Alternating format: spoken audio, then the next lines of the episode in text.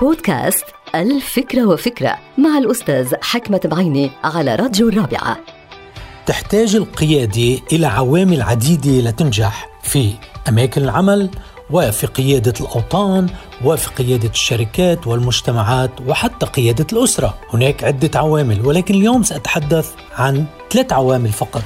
وهذه العوامل مهمة جدا. أولا لازم يكون في احترام متبادل ثقة متبادلة وتفاهم متبادل خاصة في أماكن العمل. الثقة المتبادلة مطلوبة لتعزز الصدق والإخلاص بين أعضاء الفريق الواحد في العمل أو بالمؤسسة.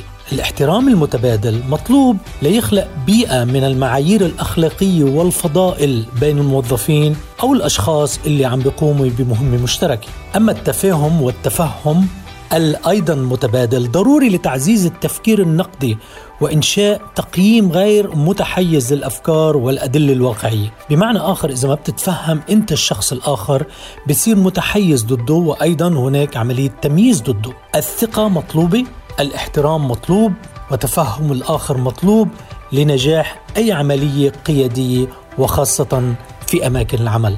انتهت الفكرة. هذه الحلقة مقتبسة من كتاب الفكرة وفكرة.